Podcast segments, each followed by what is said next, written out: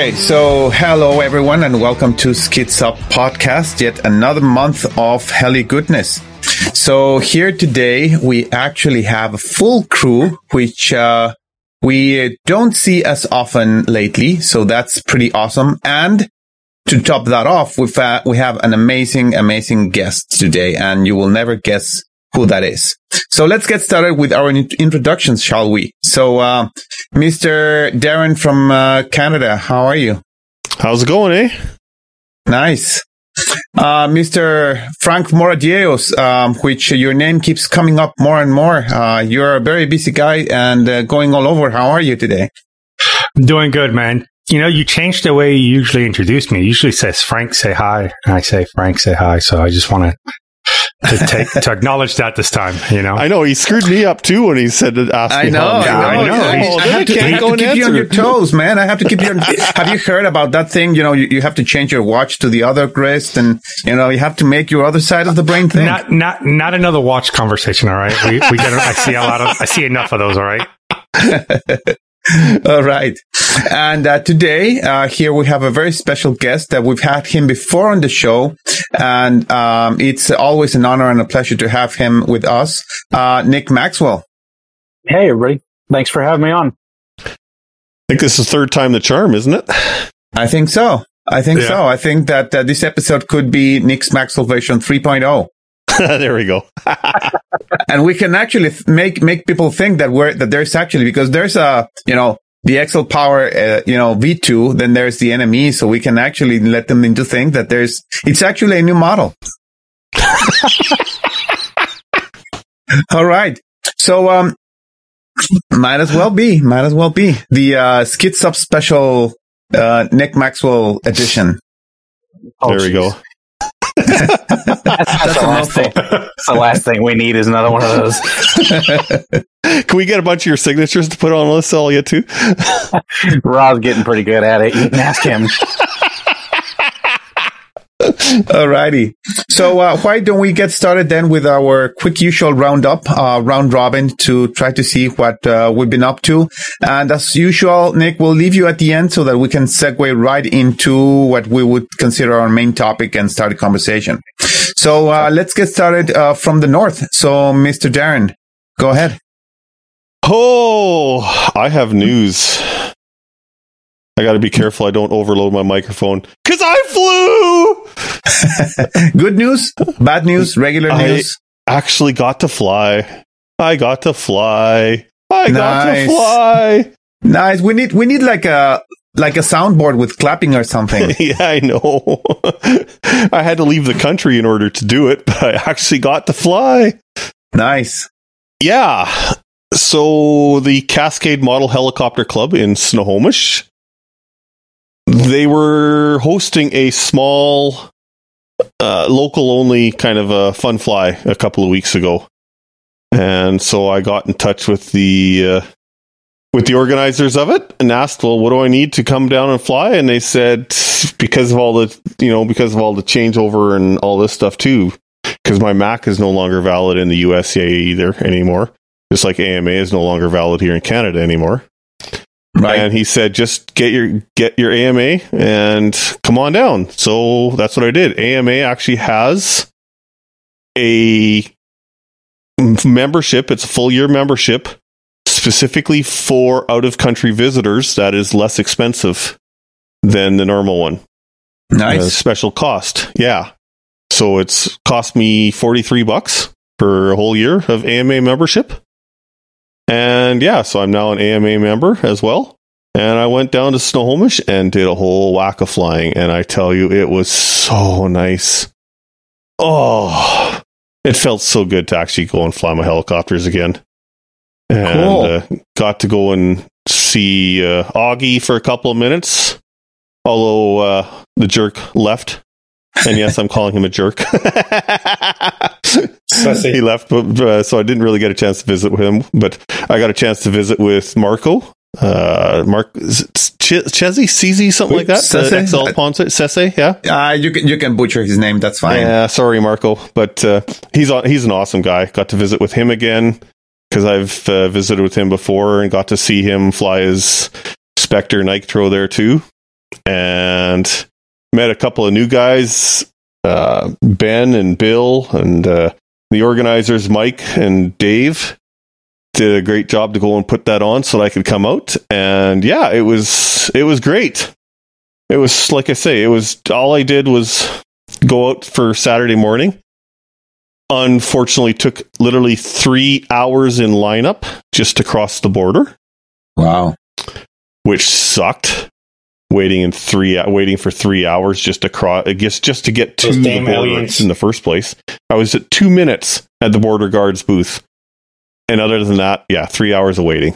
It was just stupid. But anyways, up here in Canada, up here in Canada, that particular weekend was a long weekend, and which it was the weekend before your Memorial Day weekend that you guys have in the U.S. And up here in Canada was lar- our long weekend, the weekend before, like that. So a lot of Canadians were wanting to head down across the line. So yeah, but yeah, other than that, the weather was great. We did get a little bit of rain on Sunday, but it wasn't too bad, and it was really great to go and meet some new guys and make some new friends and get out and fly, and it was great. So Nice. yeah, the other news that I have,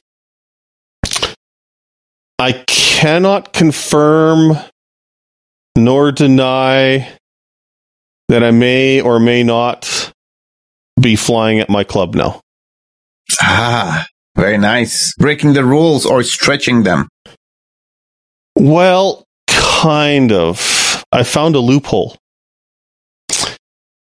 MAAC has now told all clubs that we are not a policing agency.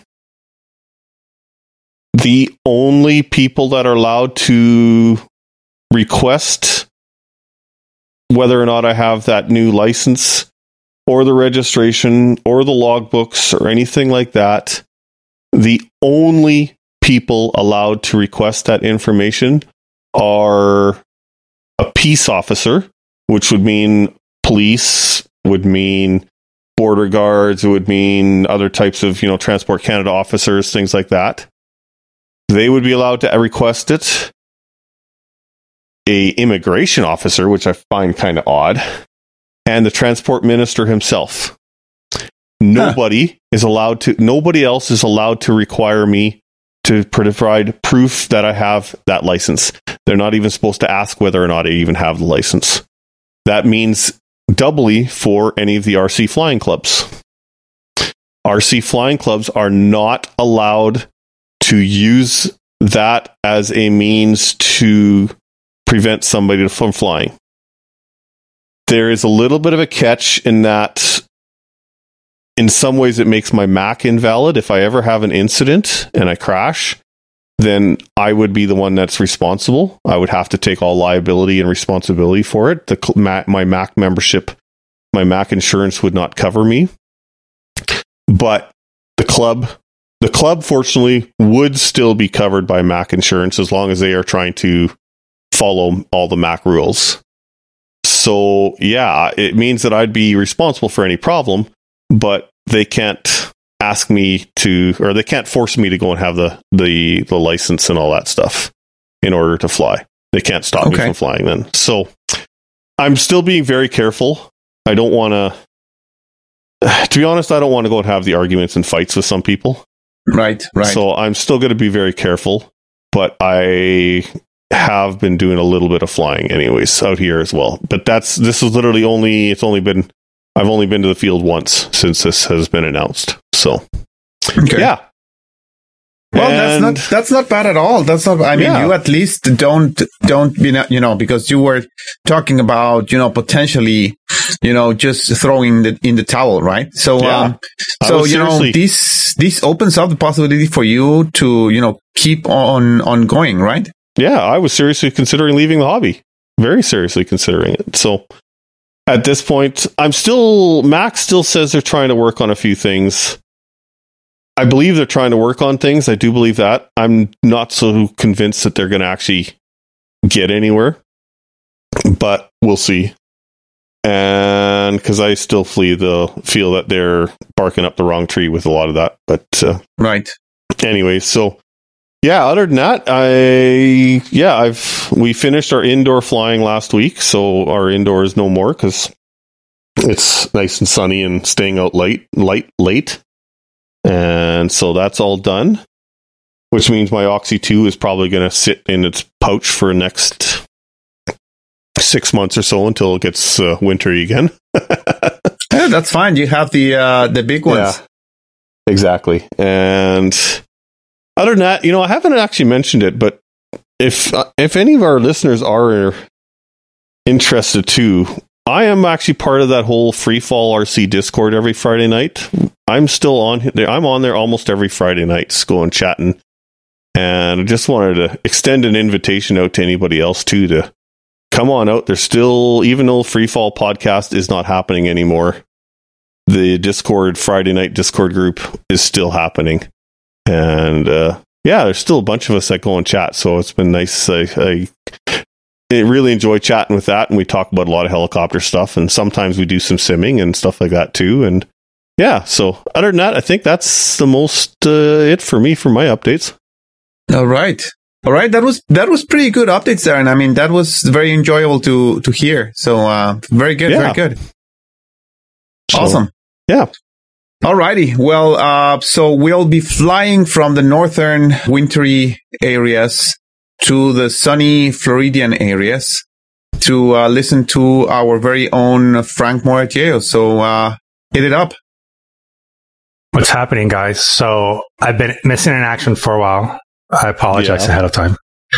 You know, you know, you probably could have gone on during when you were at Spring Fling. You know, yeah, you know, I, I, I was told that by Steve that he would he would set up the stuff and we could do it. But I dro- I drove from Miami all the way up to Fredericksburg, Virginia, and that's a that's a long drive. Yeah, and I got that Thursday, and the last thing I wanted to do was hang out with you guys. No, I'm just playing. I was just too beat. I was just too beat, and I just wanted uh, to snore. no, but I kid. I uh, so yeah. So since then, I've been to I've been to Virginia for the Fun Fly the Spring Fling. Um, great event. Never never disappoints. Always always a lot of fun. Uh, cool. was there. We were just me. We were just talking before the introductions happening. It's about a boo boo I had. So it happens. Don't th- don't get all worked up about it. Um, so I went to Virginia, flew. Uh, Nick came through for me and got me some parts that I needed. Uh, so that that I've been flying my um, XL Power Enemy Nitro or the the pre-production model, my prototype, and I got and I got in about a month ago. I got the the pre-production model and I'm slowly building that. You know, I'm looking forward to flying that a lot. Um, two weekends ago, I went to Joe Nall, which was really, really cool. I've never been to that event. I actually, this is like my first, like, I've been to plane events, but they've been local, local to me, and I've always been able to fly my helicopters. But this one I actually went to I didn't even bring a helicopter, which was very new to me. You didn't even bring a helicopter, really? It wouldn't fit. It wouldn't fit between my 48 inch laser, my 74 inch slick, and my 104 slick. My car was packed, and yeah, I had no room to fit anything. Planker. Like, yeah, I know. I made Frank's up for it though. Frank has become a dirty old planker. No, it's just different. You know, it's just it's it's just just it's like the same for me as helicopters, but it's just um, it's a different kind of fun. It's not the same, right? You don't get you don't get yeah. done flying. You know, your heart's not pumping out of your chest. Even with my forty-five degree hover, but it was good. It was good. I got a lot of fun. I got to meet a bunch of people that I'd never met. I got to hang out with some heli people that on the heli side. Cool. Um, uh, got to spend some time uh, working in the Scorpion and Maniacs booth. That was a that was big for me. You know, I've always wanted to give back to this hobby as much as it's given to me. So every time I got opportunity to volunteer sometimes to help out some of my sponsors, I always take advantage of that because I feel like I owe it to the hobby and owe it to the people because this hobby started so much for me. Cool. So that being said, went there. I had Kaldal maiden my 104 inch, 120 cc slick, which was which which just got finished the weekend. The week the they got finished the day I was leaving by some guys by some guys on my field that, that, that I fly with a lot. They're really good people. Misa and Carlos, they're like my uh, IMAC consultants. They they're telling me I should get into it. You know that I would that I would probably like it. I've seen their flights. I don't think I'm going to. Good stuff. and I, everyone everyone should try it. Not for me. You know. I don't think I have the skill set for it. Yeah. So that was so Joe Nall came back working on my nitro. Oh, before Joe Nall, I picked up the Evo Touch. So I have the new Evo Touch and I have four Evo fly wireless units. oh wow. Yeah. So I got to build some new helis to get that going. Yeah, really. Yeah. But I have a, I have some unbuilt kits yet that I got to get together, and I think I got almost everything. I got the servos for them. You know, thank you, Torx. I'm gonna I'm gonna do some plugging here because it's the right thing to do. I got. I need one more ESC, but I have uh 45 25. I'm to run smaller motors on this one. On my other ones, on the ones that I currently fly, I have 45 30. So I'm to run 45 25s and a Scorpion 200, Torque HLX servos, short blades, and the Evo fly wireless units. So I'm trying to fly a, a lighter machine this year. I don't know how much lighter it will be, but the the motor is the big difference for me on this. Uh, Cool. Got that. Got that. Uh, I'm building it the the the new actual production kit. I'm actually using Nick's uh, head design, dual plug head design on this one. So I'm Oh, excited cool. to look to see what that's all about. He he gave me some info on the plugs to guy. I, I went with the OS number sevens, right, Nick? If I'm going to run twenty percent, I should be okay with that, correct? Uh, yeah, two OS sevens with twenty percent stock. Yes, perfect. Yes, yes, yes. Got it, got it. I, so that and other than that, that's been pretty much my last two months since I've been in the podcast. Cool. You know, I got to see Marco fly his his uh, production nitro Nick Maxwell uh, heli uh, nitro with uh was he got a YS ninety one on it? I think he's got on there. We'll forgive him for that. and I gotta say, that thing flew pretty good. Actually, I was what I was impressed with actually was the hang time in an auto. It just sort of just floated. Wow, it just sort of sat there and hovered. You know, he brings it down to an auto and then just hovers it for for a couple of feet above the ground, and it just sort of sat there and sat there and sat there before it finally floated to the ground. I was actually pretty impressed with how well it did. Very nice. Yeah.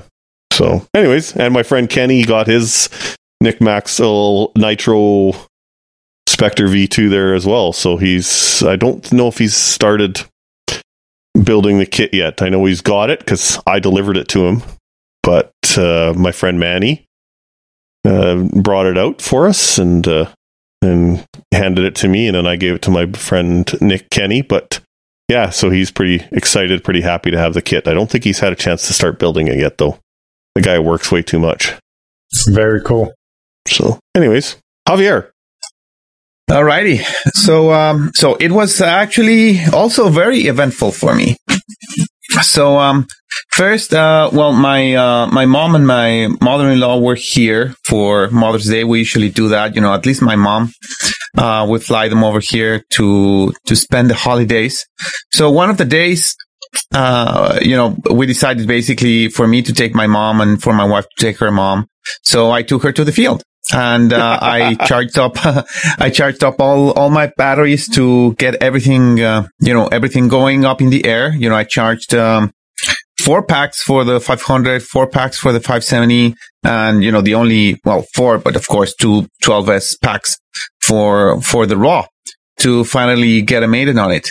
So I was super excited. You know, I um, went to the field. I was, of course, very, very nervous of uh, flying again, you know, outside of, you know, the Nano S2 basically during winter.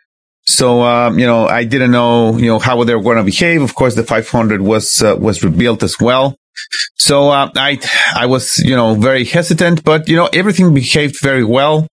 Um, I had, you know, basically no, no issues with the helis. I did notice that the 500 was kind of sluggish, but, you know, I increased the, uh, what is it? The, uh, style is, uh, is the speed on, on, on the Neo. And, um, so I, or the, no, or the agility. I, I Agility, yeah. the agility, yeah. So I increased the agility a few points because after the first flight, because I, what I do when I fly, I kind of rotate them to, uh, you know, to fly first the 500, then a pack on, on the 570, then a, then a pack on the 500 and so on, because that's the ones that I had the most packs for. And I wanted to leave the raw for the, for last. So after, after flying the 570, I noticed that it had, um, it was much, much, much more agile. So, um, so I upped the, uh, the agility on the 500 and, and it's now closer to the 570. So I was happy, you know, I was having a good day. I was flying very cautious, you know, not trying anything new, nothing crazy, just flying very, very cautious. Everything, everything was behaving fine.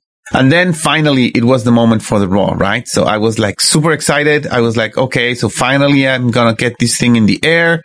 Um, I had previously tested everything. You know, I had, I had done a, um, a, a quick spool up, which, you know, made me realize that my tail gain was too high, of course, because it's a three blade tail. So I, I thought I had worked out all the kinks and I was ready for a maiden flight. I went on, I pushed in the battery, I tried to connect and I forgot my Y12S connector at home. um, which of course it's uh, the very first time that I'm trying to fly a 12S heli. I'm usually not not used to you know carrying that Y connector uh, because it's usually just one pack. So I I did that didn't register in my mind, so I forgot it at home. So the the raw came back home unflown and uh, with two 12s charged packs. So well, at least everything came back, you know, exactly in the same in the same state that they left home. So everything was fine. So uh, I took another chance on I think it was on Saturday to to try it again. And this time, what I did is that basically what what I did is that I left the Y connector plugged into the to the ESC that, so that I didn't forget it. So next time I arrived to the field, and indeed the Y connector was there, so I was able to fly. So again, uh, well, I, I had a little bit less time, so I didn't charge all the packs. I just charged, you know, two for the 500, two for the 570, and of course the two, the, the two 12S packs for the raw. So I, um, I flew everything. I actually shot a few videos to get up on, on my YouTube channel and I was able to finally fly the raw. So I, I recorded it and, you know, I uploaded like that. You know, it, it was basically the tuning process. So it was an actual an actual maiden, you know, not like, like, like the maidens that, you know, probably more experienced pilots, you know, know what to te- tweak and start flying, you know, the regular flights, the very first maiden flight. Or some people, you know, do all the tuning and then do, you know, an actual flight and upload that one and they call it a maiden. So this was an actual real maiden, right? The first time that a helicopter actually uh, lifted off from the ground. So there was a lot of tuning that I had to do, of course. The, you know, I had, um, I had movement up and down on the tail, which was, you know, too high of a head gain because again, it was a three blade head that I was not familiar with. So I changed that. That's the only thing I tweaked with the head. Um, I noticed that there's a, you know, there's a slow wag on the tail. I tried to tune it out. I also had some issues with, you know, the tail kicking out on me when I did some punch outs. So I adjusted the, uh, it's called the TC collective parameter, um, on, on the Neo. So, you know, I did a lot of tuning, uh, the first flight and the, the second flight at the second half of the, of the second flight. I, you know, I, I, I just went into tic-tocs to see if the tail was kicking on the tic-tocs after I did all the corrections to the, to the pre-comp on the, on, on, on the collective for the tail. And, you know, it was manageable. So I just started flying it and it felt really, really good it was really, really locked in. You know, it's, uh, I'm flying it because I have a, a lower amperage ESC on it. I'm flying it at a lower head speed, flying it at 1800. So, um, but it felt really nice. You know, it felt really, I felt really comfortable with it. You know, after I had worked out, you know, the tail is probably like, I don't know, like 80% to where I would like it to be but it still behaved and uh, you know the the the heli flew really well. I did uh you know i i did um, an inverted circuit and then i just went into uh into a nose down funnel and the thing just stayed there. I mean it was amazing. It just uh, you know, I've, I've been having the issue with the 500 and 570 and I don't know if it's my fingers or something because you know, I was able to do that last time that I flew them, but it feels like like there's uh like like they're super picky you know like i cannot do wide funnels. So what's happening to me is that when i do a funnel they they uh, they they feel like i have to give like micromet like micrometric inputs. If not it'll the you know the circle will be very tight. So uh, i don't know i don't know what's happening with that. Um I don't know why you know, why that is happening all of a sudden with the 500 and the 570, but it didn't feel that way at all with the raw. You know, the raw was very nice. I could make like, you know, nice wide funnels like I'm used to. And it felt really good. I was, I was very, very happy with it. It was not as intimidating, as intimidating as I thought it would be. It did, it, I didn't feel like a massive difference between the 570 and the 700 in size and in power, but it does feel you know, it's definitely my, my favorite helicopter, of course, right now. Um, just because of how it flies, you know, it's very, very locked in. It's not as, um, as, uh, night and day difference and as impressive or, uh, or intimidating as I thought it would be. It's more like, you know, you know, like, like a really nice flying heli. You know, it took me by, by surprise, you know, on, on that regard. It just, just flies nice. you know, it just flies really well. It just flies really locked in. I mean, I really liked it. Uh, I just that I kind of had the expectation of, oh my gosh, this is going to be something like completely groundbreaking. But, um, but no, it, it, it was, I mean, it, it was very comfortable. It was just a very comfortable flight. So uh, I was very happy with that. I, I, you know, passed the, uh, the maiden test.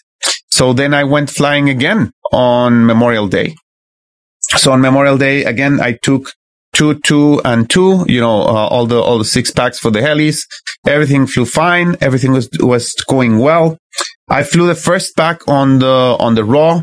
Everything everything felt good. But when I came back to to land, I was you know I usually do a baby auto when I when I go back. So I I bring it back. I keep it a few feet up. I uh, I wait until I'm I'm on a stable hover. Then I shit. Then I um uh, shut it off with a throttle hold, and uh, it just starts floating down. And I control it, and it lands nicely on the ground. But when I was about to do that, all of a sudden the head speed died. You know, I I felt the head speed die, and then all of a sudden go back.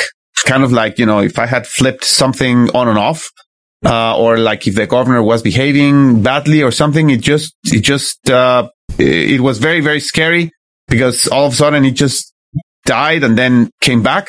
So I was like, what the heck? So I, I landed it, you know, very, I'm, you know, I think I've, I've blown my entire luck for the entire season because, you know, it happened right at the end.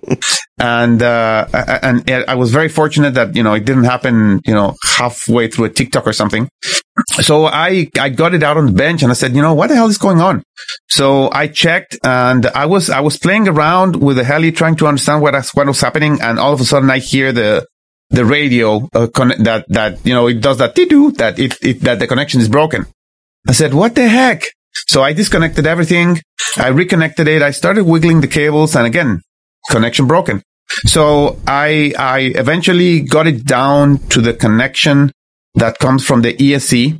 And the connection from the ESC, when I soldered it, I did a pretty poor job soldering it.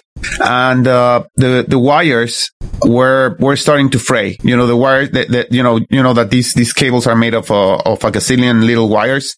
So some of the wires had started to break because the way that I soldered it, there was some exposed wire.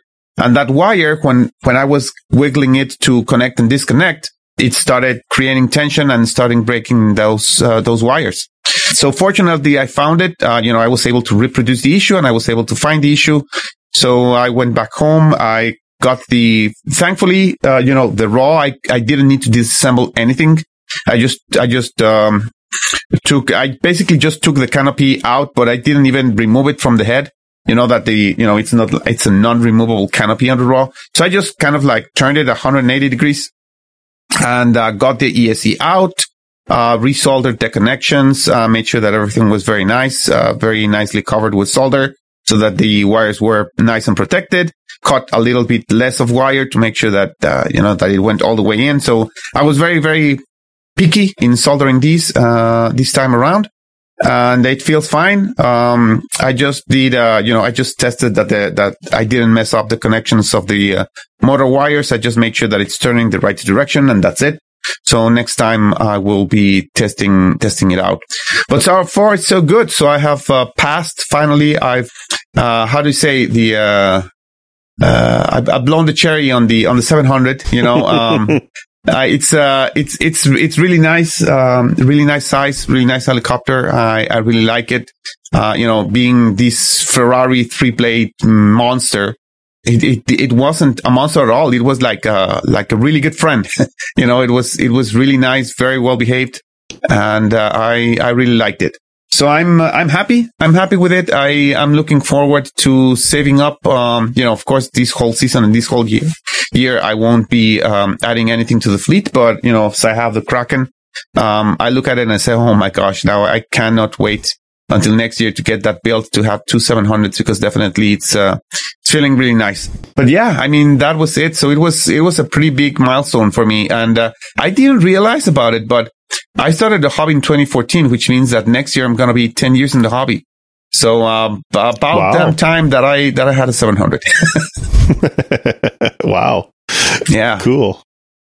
Oh, that's so awesome to hear that you've actually flown a 700. You, you're going to start to, now you're starting to see why the rest of us gravitate towards 700 helicopters so much because th- there's nothing groundbreaking, but they really do fly better. Yeah. Yeah. Yeah. It, it's just, li- it's just like smooth and predictable and stable and nice and consistent. You know, it's, it's, it's everything it's, you know, a helicopter should be. Um, so, um, I'm thinking that, it, it, uh, you know, it, I like the 500 and the 570. I mean, I just think that I'm just dumb, but I'm not, uh, not tuning them correctly because it doesn't make sense what they're doing. So I just need to, I'm going to play around with them a little bit more see if I can get them closer to, especially because, you know, the 570, you know, it, it's very close. It's very close in how it feels. So it has to be something that I'm doing wrong in uh, tuning wise, that why it's, why it's not as stable as, as the 700. I mean, it cannot be that far away. So I'm just going to play around with that and uh, see where that takes me. Well, in the meantime, I have the 700 to enjoy. I just need to keep working out to, you know, get the tail to exactly where I want it to be to try to tune out that that final small wag that I have. Everything else seems to be fine. It's just that that's uh, that annoying small wag that I that I need to make sure that the tail is is is locked in. So um so I guess that's uh that's it for me and uh it was it was very very exciting. I um I of course have to have to thank my really good friends uh that have allowed me to you know, to get this far, you know, I, uh, you know, I've said it before, you know, without the help of Mark and Eric, um, it wouldn't be, this, this wouldn't have been possible. Um, of course, Frank, I'm not forgetting about you. Uh, you also helped me a lot. And, uh, so, um, you know, all of my friends who, who have in one way or, ano- or another, you know, helped me to get these. I'm, I'm very, I'm very thankful. It's really a big deal for me, uh, because it's been a very long process and especially for me that it's been my dream to have a 700, especially a Goblin 700. And, um, and it was kind of like, you know, it's, uh, it's a big milestone for me. So, um, so thanks to all my good friends that helped me out in this journey. And with that, I think that we can segue into our friendly Nick, Nick Maxwell. So Nick, uh, let's, uh, let's pass the, the torch over to you. And I would like to start, I think, with what is, uh, you know, uh, a really amazing feat uh, that you did, uh, you know, uh, conquering everyone else, you know, top notch pilots at Dubai. And, um, you know, that, that was You, fantastic. you know I'm you know why I'm laughing at this because I spoke to Nick prior to going. I was like, hey, you know, talk about what we could talk about and all that. And I was like, I put on the Dubai but He's like, hey, we don't even need to talk about that. And that kind of goes into how humble he is about this. Yes. The guy, the guy Yeah. goes and just whoops everybody's tail. And Nick, I know you're going to get mad at me for this, so I'm apologizing ahead, ahead of time. But does an amazing job on it, and he doesn't even want to talk about it. So, can we get, you know, let's let's jump onto on some other things, uh, if that's okay. Well, uh, every, everyone flew very well there. It was definitely a tough competition. And I actually look forward to uh, flying against those same guys again. so that was that was a lot of fun. Uh, so well, yeah, well, and, thank and, you. It was good. and that was a that was a crazy weekend for you because the weekend before that you had Rotor Live, right? Yeah, yeah. So a bunch of us went to Rotor. That was like two weeks of heaven. So like there was, I think, five or six of us that went to Rotor Live and we did our thing there and then went to Dubai. I will admit I liked the weather in Dubai a lot better. Uh, and, uh, other than that, we just, we just had a pretty good time. Can, uh, Can from, from XL Power won in Rotor Live and that was his first big international competition. I'm sure is the first of many. So, uh, Is that really the only the first time he's won? That is the first time he's won. He has always been in second or third, I think. Uh, really? Ah, it's- I thought he had already won before. So Yes. I got I got Yep. I got to make a statement about that, and this this made me very proud of all the team guys, especially all the factory guys. There's a video of that Cat had some issues, and you saw Nick and Kenny, bur- and, and even Rob buried into each other into Khan's heli, so Khan can get some rest and get ready for this next level, trying to get his machine back up to, you know, spec. But yeah, you Mhm. saw everybody there just working their, your asses off to get his machine ready, and that's that's awesome to see. And I just wanted to, you know, let you know that I saw that, and I couldn't be prouder of all you guys. You guys really did do great, especially working as a Well, that- team to get to help each other out. yeah. Yeah, the ro- the Rotor Live contest is pretty cool because it's it's very much a show.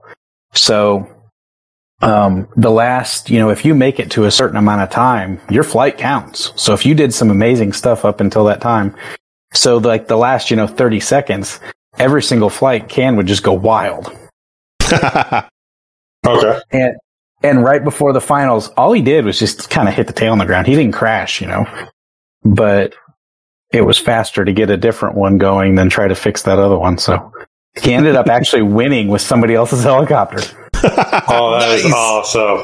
That's awesome. I could never. I, is- I'm I'm sitting there thinking to myself, "Holy shit! How did this kid just do this?" Because if I picked up somebody else's helicopter, that thing would be all over the place. Um, Yeah. that, that's a testament to how incredibly good and how much he understands how helicopters fly to be able to just pick up somebody else's and do it. Wow. It didn't, it didn't even look any different. It was like many- it- it's like he owned it. It's like he's like, Uh, wow, that's Yeah. that's great. To, how many was- practice flights did he get on it? None. That Oh, was sh- there was a little part of me Oh. that there was about 90, Oh. about 90% of me was impressed and just wow that's cool and then 10% of me was like damn kid how did you do that that is Oh. great, man. That is great. You know, I, I got. I'm gonna do a plug here, and I, you know, I'm, I'm famous, Nick. I'm famous for doing these, but I always kind of play them off. But I just want to state that every major competition over the last year has been won by an XL pilot. That's all I'm going to say. In case anybody's keeping track, because I'm definitely am. But yeah, Oh. Is that by design or accident you think Hey, no, no, I, that definitely is by design. I definitely make a point to let everybody know. You know, I usually catch grief from other manufacturers, but hey, it's part of the game. You know what I mean? It's part. It's all men and good fun. You know. Yes the reality of it is and why that is is because raw is a flyer himself and he actually competed before i didn't realize this i met him in 2010 when i went to china 3dx and i actually judged him because i judged at that competition so i think for him it's it's not that he wants Really? he's it's not just win because I just want to win. It's he actually enjoys competition just like the pilots. So he allows us to do some crazy stuff in preparation to get to that point. Hmm. Cool. Yeah, it's funny you say this because you know me and Raw talk just about every day, right? And we usually like, hey, what are you working on? Hey, sh- what should I be doing? Hey, is this okay? You know, just coming back and forth. But during that week, I must have I must have spent going back and forth with him for hours a day. He was just when at the Dubai where it was top three was all XL power pilots. He was just like, Frank, if we make this happen, this is going to be so great. And I'm over here in Florida, across the world, you know, during my own event because Nick sold me out. No, he, we just been playing, guys. We talked about it before this. And he, he was telling me, he's like, hey man, they're doing really good. They're working so hard. Their flights are so great. You know, if they finish all in the top three, that would be so great. But, you know, we had a great, had a great turnout that weekend. So super happy regardless. Yeah, try, try. If if Can just would have made it through his last flight, I think he, I think we all would have been in in some order the top three. Cool. But that's very awesome. That's very awesome. Um, speaks volumes of the quality of our team and the how great Raw is, how much you know. Nick made a good point that he's a flyer. Raw flies all the time, so it's it's very cool to have him compile such a good team of people working together for these machines. Uh, Nick saw it. You know, I think I think we've done enough XL talk, but I want to talk about a couple more things, right? But let's jump over to the JR really quickly because I saw a lot of great JR product, and I actually bought one for myself at Joe Nall. I bought the dual case transformer case, and that is a very sweet case. So I'm really happy I got that. And I know it's a little bit bad, but I still have V controls in it. I'm working on it. I'm, I'm working on That's it. okay. Um, JR But- likes everybody, so no problem. They'll forgive you this time. Yeah. I, I want to talk. I want to talk first about the the servos that are coming out, and I know you've you've done some. You've been testing those. So, can you give us some insight to what people are can expect? Yeah. So I am by no means a servo engineer or developer, and I've never done it before. So I got to give all credit to a guy named Zach that works for for JR. Cool. But we kind of we kind of talked, and you know, obviously, all of the engineers that were previously at JR when the new owner bought it, all those people weren't retained, or they went off and did other jobs when JR was going through its weird time. Uh, and so it, the the new owner of JR is really familiar with airplanes. He's a big airplane guy, iMac, 3D, yada yada. But I had kind of talked with the servo guy and said, "Hey, I think this would be cool if we could do these different things." And the next thing I know, I've got like servo firmware in my email and this little programmer to go program the servos, and he sends all these different versions and. This the version that's going to come out with the servos is pretty impressive. Um, one, they're they're XBus capable, which will work with uh, the new NMP gyro. So PWM will be a thing of the past. So all the 760, 1520, all that crap that you see on there now, that'll be null and void. Oh, Oh, really? Yeah, yeah, it'll be fully digital. And then the servos themselves um, are 2K operation, and so when you see that, that means how quickly the control loop is is trying to react to the error. So, like if you push your finger down on the top of the swash plate, how quickly is that servo trying to fight you? Mhm. And uh, it's kind of wild. I've done this at a few fun flies, and everybody looks at me like I'm crazy. But I just picked the helicopter up by the swash plate. and the servos are so strong and they're so fast, they're reacting so quickly. The swash plate doesn't even budge. So like now if you push on the tail servo, yeah, sure, of course, if you hit its torque limit, of course it's going to run of torque. But as long as you push within those torque limits, they don't budge at all. The next crazy thing is they're so fast and they're updating so quickly, you don't hear that high frequency buzz that you usually hear. Usually you push down a servo and you hear, "Eh," you know, like that kind of that's that's it just slightly oscillating. And in this case these don't do that. They're dead silent. I mean maybe a dog can hear it. I don't know. It's at a really high frequency. Interesting. but so it's it's kind of wild and the and the feel um, so as, as you move the collective or you move the cyclic you don't feel anything. It just feels like the swash plate's going. Interesting. That's awesome.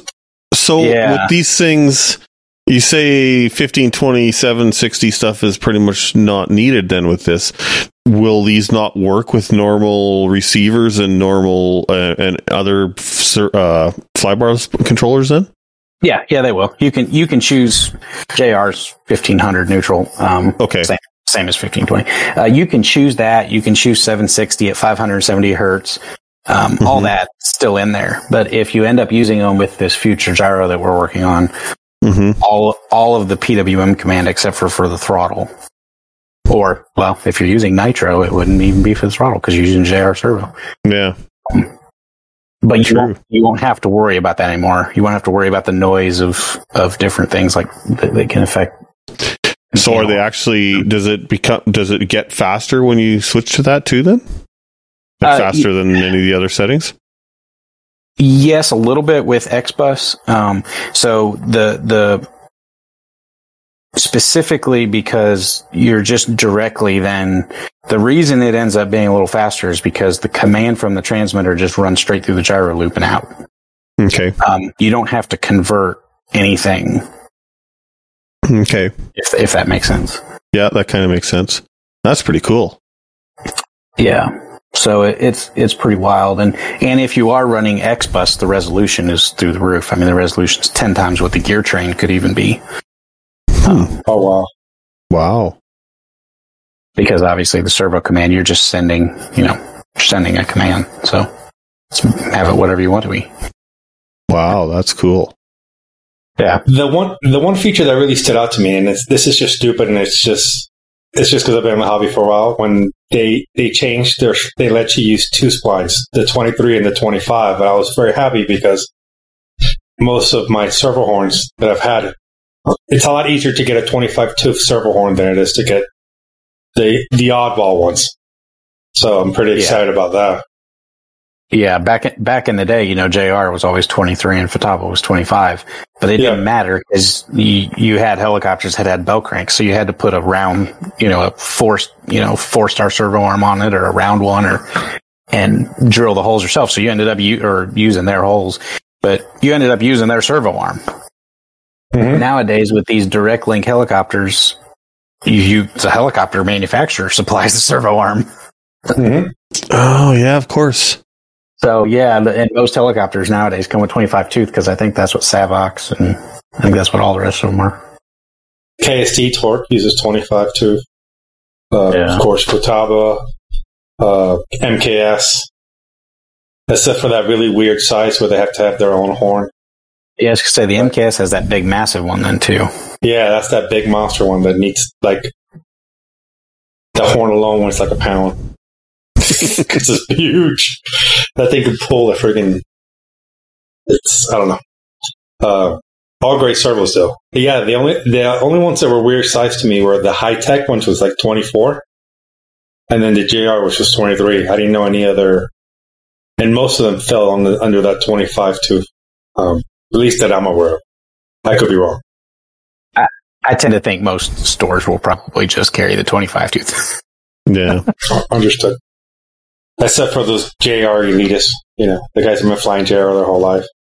They just have, yeah, all the guys that have, yeah, all the guys that have JR yeah. helicopters have got to use that one other servo. yeah. yeah, man, I had people betting me money when you came over to JR he's not, Frankie's going to go fly for V bar. You know that he's flying for V bar. You're not telling me the truth. I'm like, look, man, Nick's been around for a long time. He's, he's a model citizen. You know, I've never had, I've never heard anybody ever complain about him. You know, if he's doing this, it's for a reason. And then, you know, you came out on the RCHN podcast and spoke about it, which was really, really cool. And I think this is a good segue so we can talk about the new NME gyro.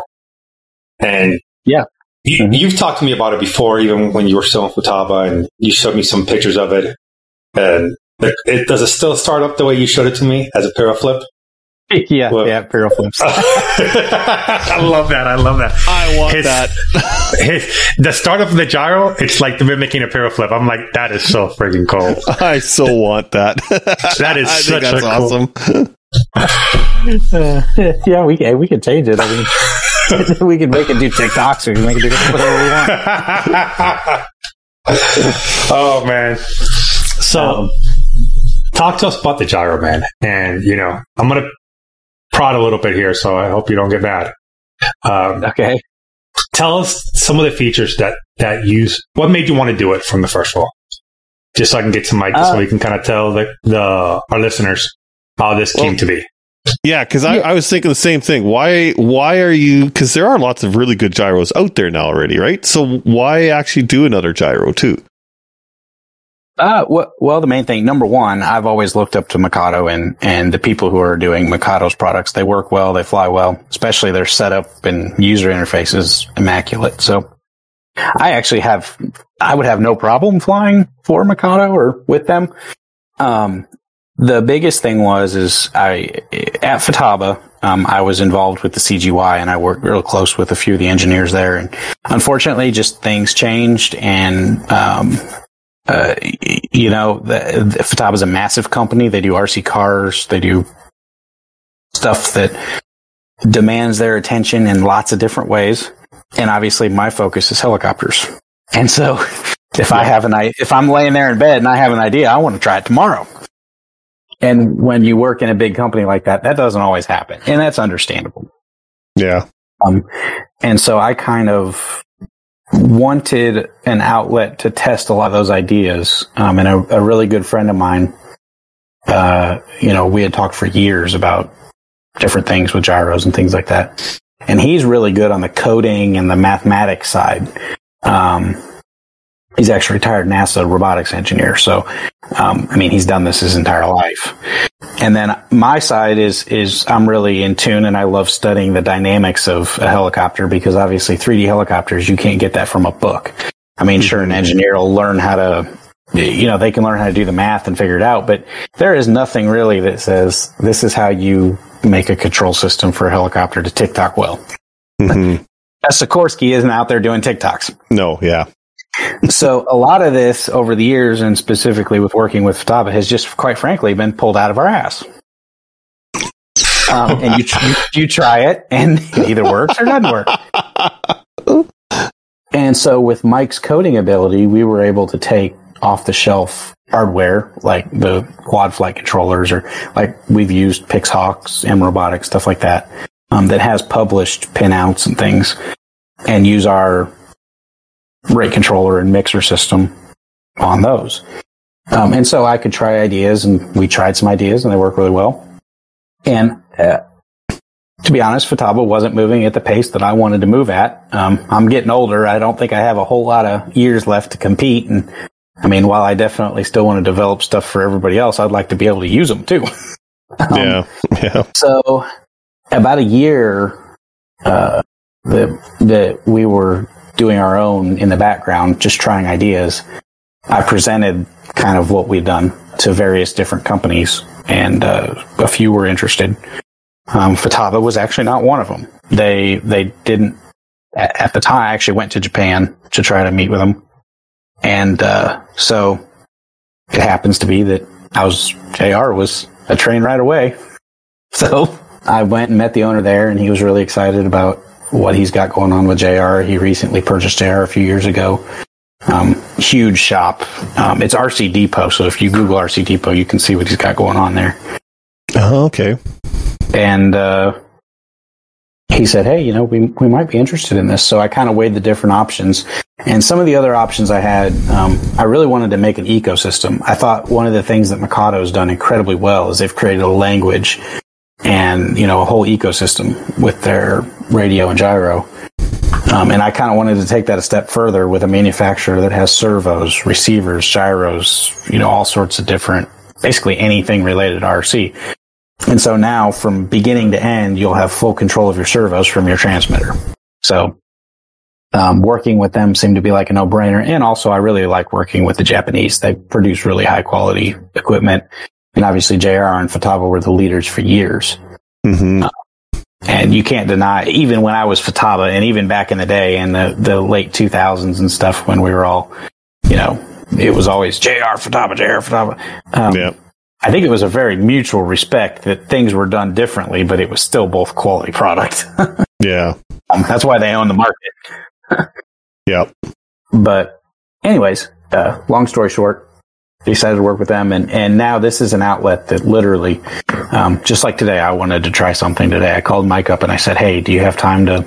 Um, Mike is now working with me through Nick Maxwell Products, and so we kind of have our own little thing going, and um, we call him up and say, "Hey, let's try this." And an hour later, I got a firmware to load. Oh, wow. That's cool. Yeah, So- yeah. Is this kind of like a partnership between Nick Maxwell products and JR then? Like, is this gyro going to be ad- uh, sold under as a JR pro- uh, gyro or uh, an NME uh, or a Nick Maxwell product gyro? Actually, both. So that Okay. was one thing is we didn't have any hardware experience. Mhm. So we're not going to go out there and design. I've got a buddy here in town that could have helped us, but to work with uh, with the JR RF and receiver system and all that other stuff, um, it was just a natural fit. So the partnership is they're actually designing and doing the hardware, and we're doing the software. okay. And so you'll actually be able to get it from me th- through my website, or you can also you'll be able to get it through JR. Hmm. Cool. Very Um, and there cool. might be there might be some slight differences um, in the software between the one that I sell and what JR sells. Um, JR is obviously a massive company, um, so it's going to work with JR product. Um, the one that I sell may be a little different, like allow Futaba S Bus to plug in. So if you're a little bit on the fence about going out and spending, you know, a thousand or plus dollars on a new radio just to try this gyro, you can try it first, say using a Futaba or a Jeti or something like that with the software that's sold with mine.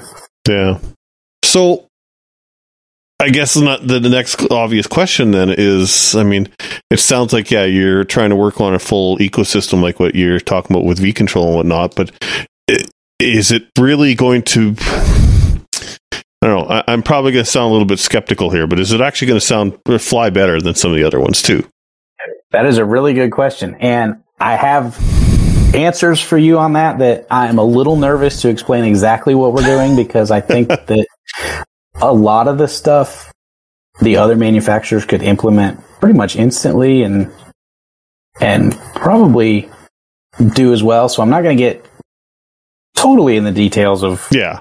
what we're doing different, but the setup structure and the way that you tune the helicopter will be drastically different. Um, Okay. You are going to have to more or less forget about what you've learned in the past. Um, That's that sounds cool actually. Interesting. Yeah, so it's um, the the the setup is not going to be like the Futaba, obviously. You know, with all your options just thrown in your face, and you know, oh, which one do I do first? Um, I realize that that that could be a little bit harder. The other thing is the flight control system doesn't need that. Um, it's doing a lot of that stuff mathematically for you. So you're going to enter some data points. Um, and those data points in the background are going to calculate what your initial setup, you know, what you're going to start out with. And then in flight, you're going to tune just kind of like an overall gain and things are going to shift in the background to make that work. Um, and of course, you're still going to think, you know, adjust things like how fast do you want it? How much expo do you want? But you won't have to focus too much on the troubleshooting. So like, why Oh, does, okay. why does my buddies fly different than mine? So then it kind of sounds like you're probably saying then different helicopters with the, with that gyro are probably going to fly pretty pretty a lot more similar than kind of thing. Like with the, you know, I, I if I had a, you know, my V control or my Spectre V2 with the V with the V bar Neo on it, and then I flew Franks, I have a feeling that would probably fly noticeably different because he probably tunes it a little bit different and sets it up differently. Are you saying then that if you had two guys with the with your gyro on there, the two helicopters could fly very similar then? Like far more similar? Yes, if it's say two helicopters with identical setups with different humans setting them up, you're probably not going to notice much difference at all. Huh. Okay. Um, because it's it's kind of the the data points that you have to enter kind of force you to make it right. If Yeah. that makes sense. Then the differences between helicopters, uh, we found a way to definitely kind of close that gap. Obviously, inertia is inertia. If you have Yeah. a helicopter where the tail rotor, eh, the tail rotor is three feet longer and it's three feet taller, so you, and the batteries are at the bottom, you know, it's going to behave different. However, what we've b- been very much working towards is making it so you don't have to worry about tuning for that as much. Hmm. You may have you may have one parameter that you adjust that if you fly, say, a helicopter, say you fly a scale helicopter versus a 3D helicopter, and on one helicopter, the pitch or the, the elevator and the roll feel very balanced. On the next helicopter, they don't feel nearly as balanced. There may just be one parameter that you kind of move up and down Okay. that you can make them both feel that way then. Okay. Huh. That's kind of cool.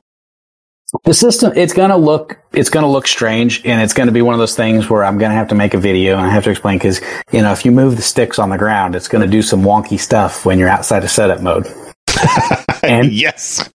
You're just going to have to understand that oh okay when i move the collective the swash plate goes all wonky or after i move the cyclic it does some weird little dance um, it's doing a piro flip. Why is it doing that? yeah you're just going to have to understand that it's it's doing that and it and and when you take off it'll be fine Yeah. Is it? Are you going to have things like rescue and things like that on it as well? In the future for sure we want to um, i will be honest in the beginning we won't have cloud we won't have download online download updates we won't have rescue um, you'll still have to update the gyro by plugging it into a usb and we'll have a user Mhm. interface for the pc and you'll still need to update your transmitter from a from an sd card hmm um, and, and we don't have a cloud system like Mikado and Spirit. I noticed they, and I think that's cool. Definitely, don't get me wrong. I'm not saying that that's not needed. I think that's still super cool. And it's something that, of course, we're going to look into in the future. Uh, is it going to happen at first? No. Yeah. What about Um, governor control and things like that? Yeah, go- yeah. Of course, it's going to have a governor. It'll have a governor. Yeah. It'll have all the standard stuff like that. Um, Okay. It just uh, it won't have the the rescue initially. Mhm. have to imagine that will be one of our first Yeah. things. Yeah. So one thing that I've been, especially this last summer, I was really enjoying flying my scale helicopter an awful lot. Mhm. It- it- how well is it going to be for say multi-blade heads? And you know, for example, with my I had an MD 500 that unfortunately I destroyed in August, and I had a five-blade head on it, but unfortunately the head that I had was kind of a Franken head, so I had to actually electronically rephase the helicopter. Is it going to be capable of things like that as well? Oh yeah. yeah, Okay. Cool. um, that that's going to be one of those data points that you put in there. ah, okay. I mean, you're you're going to enter information about the helicopter that leads to your first flight being successful. Okay. Cool. That's really cool. It Sounds like it's going to be an interesting setup. Yeah, yeah. I mean, it's. It, I think some guys, it, when they get used to it, they're going to love it. At Mhm. first, they're going to go, "Why am I doing this?" but hopefully, then I think it'll click. And it's nothing difficult. It's not like you. It's not like you gotta get a protractor or you know you're not a pitch gauge, your eyeball, and the internet, and you're good to go. huh. Very cool. No different than like the other ones. You're going to have to enter some gear ratios. You're going to have to enter, you know, stuff like that. I'm I'm getting a little excited to see this thing now. I'm looking. You know, it's funny. It's funny. I'm, I'm on the JR website looking at the radios to see which ones I'm going to buy. I, know, I know I'm going to catch hell for this because I did the same thing. The same thing with this uh, Futaba. I got the 16IZ, and I went through that. Actually, no, Nick went through it and told me how to set mine up because I couldn't. So I'm glad. I'm glad Nick's. He's already thinking. I absolutely don't want to ever badmouth what a lot of those guys and those companies have done because they were obviously huge stepping stones for our hobby. yeah. For sure. But I do think that sometimes the manufacturers that have been around a long time, they get a little stuck in their ways.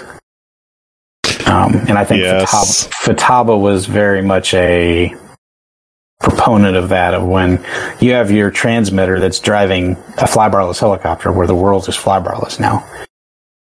All of your little icons in your setup menus it gets confusing. Which one was the flybar one? Which one was for the flybarless? They both kind of do the same thing. Which one do I use?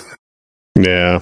And I think that that it's great that you know all that stuff is still in there because if somebody has a 15 year old flybar helicopter, they could have flown it amazing with a Futaba radio. hmm But it was definitely uh, busy. I never had a chance to go and set up. one. I've never set up a uh, Futaba, but I've I've Mhm. heard lots of stories. No, they, they fly really they fly really good. Like I Yeah. I'll ne- Yeah. I can never say I can I was hoping that the flying would not be so good. But Yeah. the thing the, and I'm not and I'm not talking anything bad because, you know, Futabas is always came out really good for me from the servos and the stuff that I bought from the past, so I can't say anything bad about it. But the amount of shit that I got from my club mates when they saw me pull out the little cable to plug into the fly flybarless unit to plug it to the back of my radio so I can program it to do the actual setup. Oh my god, dude, it was it was bad. They're like, "What the hell's going on here?" And I'm like, "This is part of the process for the setup. We have to do it this way." okay, yeah, yeah. I remember that. That was that was good times. Uh, okay, so that makes me think of another question, and two. You know, Nick, you're uh, you're a big F three F three C guy as well. So Mhm. it- one of the th- advantages that Futaba has always ha- had w- over V Control, especially, was some of the extra features for F three C, like for example, uh, you know, adjusting your pitch curve and and the position of that for your hovering maneuvers and whatnot to make that give you a little bit of extra advantage for something like that. Is this new setup going to be able to do a lot of that kind of stuff too for F3C? Yeah. Mhm. Oh, Um, yeah. So you'll be able to separate aileron and elevator because I actually do that for F3C. Um, you'll be able to separate even right from left. If you want it to roll twice as fast to the left as you do to the right, no problem. But it's only going to be, it's not going to be necessary to set all that stuff up. Yeah. And the only way that you're going to be like inundated with seeing it is if you go into the menu that lets you do that. So I, thought see. V-Bar, I, I thought V-Bar was incredibly smart with how they did their servo stuff. You know, they they go in there and you adjust the neutrals by pushing left, right, and it does all the servos for you. You know, and then if you really want to get into the details of it, you hold your finger down and you go to the menu that. the advanced menu kind of thing. Yeah, Yeah. so so it's not inundating where it's like, oh my god, there's 40 parameters, but I only need to use three of them. Oh, that's that's smart. That's a good idea. Yeah, I thought I thought that that Mikado's done an amazing job of that, and I also love the fact that they've created a language. Um, you know, you go to a fun fly and you hear even like specifically younger pilots or or any pilot, and they're conversing with each other with like, "What's your agility? What's your style?" You know, they they've given a language that Yes. gets people talking, which is the whole point of the hobby is trying things and not being scared to go out and try stuff. If you're if you're flying something and you're scared to adjust it, that's not fun. Yeah. So, I think I think that's kind of one of our goals too is to make it fun. Make it fun for people. Go out and try stuff. If you don't like it, put Mhm. it back. Yeah. So it'll have different bank modes and stuff like that, I'm sure too. Yeah, we'll have five banks. Yeah. Oh, we. Wow. Cool. and and all of it is saved in the gyro, the pitch curves, throttle curves. So you're not going to have to. It, it's all saved in there. So if you transfer, Oh, dude, that's awesome. So hypothetically, let's say uh, you're you're overseas and someone has a JR radio in mode one, they can literally bind up to your thing and fly without having to worry about radio Yeah. setup. Yep. Oh, that is that is trick. That is trick. I gotta Oh. say, that's a, in my opinion, because I run V control as well, and it's it's a bit of a double edged sword. It I, the be the ability to do exactly what you're talking about, Frank, is awesome. I am, really like it. You know, guy forgets his transmitter and whatnot at a, to an event, and you can borrow your buddy's V control and bind it up and go right, which is great. I will say this though, if I want to go and you know I finish a flight and I'm going back to the bench it's kind of a pain having to go and actually power up the helicopter every time well, if I want to change up change the setting again after that though. so it's good and bad. It's got both sides, right? But I, I think that is the way to do it, to be honest. At the same time, so So, so you, you guys know Devin McClellan, right? Yep. I, I always have him fly my stuff. You know, it's just I've known him since he was a little kid. So he's always flies my stuff, but he always flies it with his radio, right? So it always seems like he doesn't have to go through because I'm backwards because I want broad, I want motor run to come forward me, not away from me, and everybody else does it away from me. And instead of him switching my my radio around, he just binds his up to mine, and he goes and he goes and flies it. So that's a cool feature for me. yes, yeah, yeah. No, I think I think it is the way to go. I really do think it is the way to go. But there is kind of there has been the couple of you know I've had guys go and bug me. What you got to actually power up the helicopter to go and change the setting? Well, yeah, I do. But you know the the good the good outweighs or the positive in my opinion outweighs the negative on that option. Yeah, I, I think so too. From using V control, I really like it. I think it's pretty handy. Yeah, yeah. So, oh, that's cool. Yeah, I mean, there's tons and tons of good flybarless systems out there. Yes. I, mean, I do and that not- was sort of my thing too. It's like, man, we got so many really good flybarless controllers out there now, you know. Yeah. But it does sound like you've got some pretty cool new things coming in with that too. Yeah, we're going to try to innovate in our own way. Every company tries to innovate in their own different ways, and there's nothing wrong with that. This is all subjective.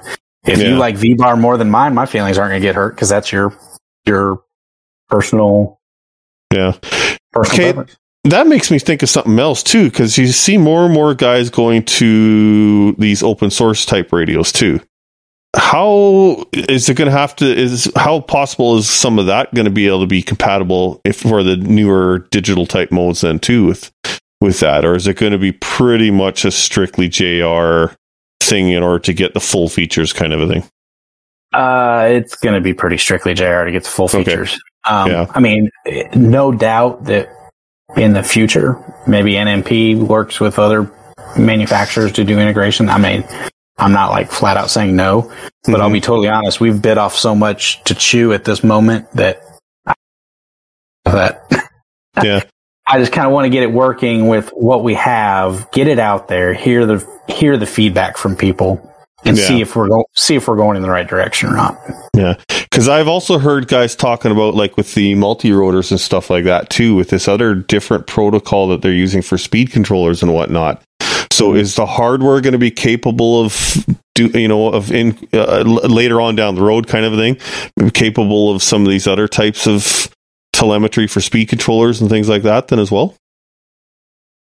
Yeah. Yeah. Yeah. So what you're seeing with those multicopters, kind of like the ESC's talking not as a, like a digital signal. Okay, That's, that's what we're doing with the JR servos. okay, Futaba, Ah, Futaba's done the same thing with, with S-Bus for years in airplanes. hmm You know, when you, when you have those single line things running four servos, it's the same thing. So with this, it'll be the same thing with, with the, with the gyro. You'll be able to plug, say, say you got two servos, say your throttle servo and your tail servo are mounted in the back. Let's just pretend. And the gyro's all the way up front and you don't want to run, say like two extensions for servos. You could just run one hub back there and plug both of the servos into that hub. They're still going to respond respectively to their commands.